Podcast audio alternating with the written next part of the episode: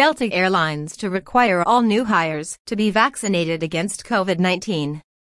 Delta Airlines, which has 75,000 employees, is taking employees' vaccination a step further than other major corporations.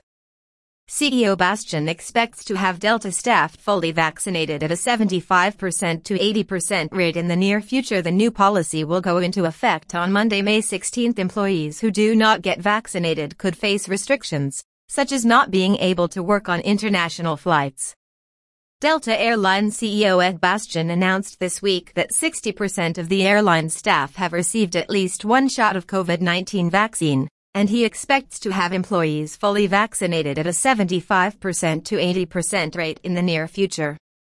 Delta Airlines has said that it will need new employees to have already gotten their coronavirus shots, though there will not be a mandate for current workers, as they have made great progress towards herd immunity.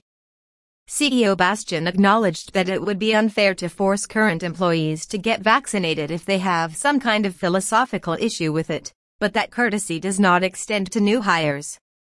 This is an important move to protect Delta's people and customers, ensuring the airline can safely operate as demand returns and as it accelerates through recovery and into the future, Delta Airlines announced in a statement today.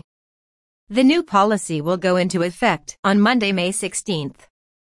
Delta's spokesperson said the current vaccination rate within the company represents great progress to achieve herd immunity within our workforce. The employees who do not get vaccinated could face restrictions, such as not being able to work on international flights. Delta Airlines, which has 75,000 employees, is taking things a step further than other major corporations, as most, such as Amazon and Target, have simply tried incentivizing employees to get vaccinated, either by giving them a chance to get the shots during work hours or offering bonuses for new hires.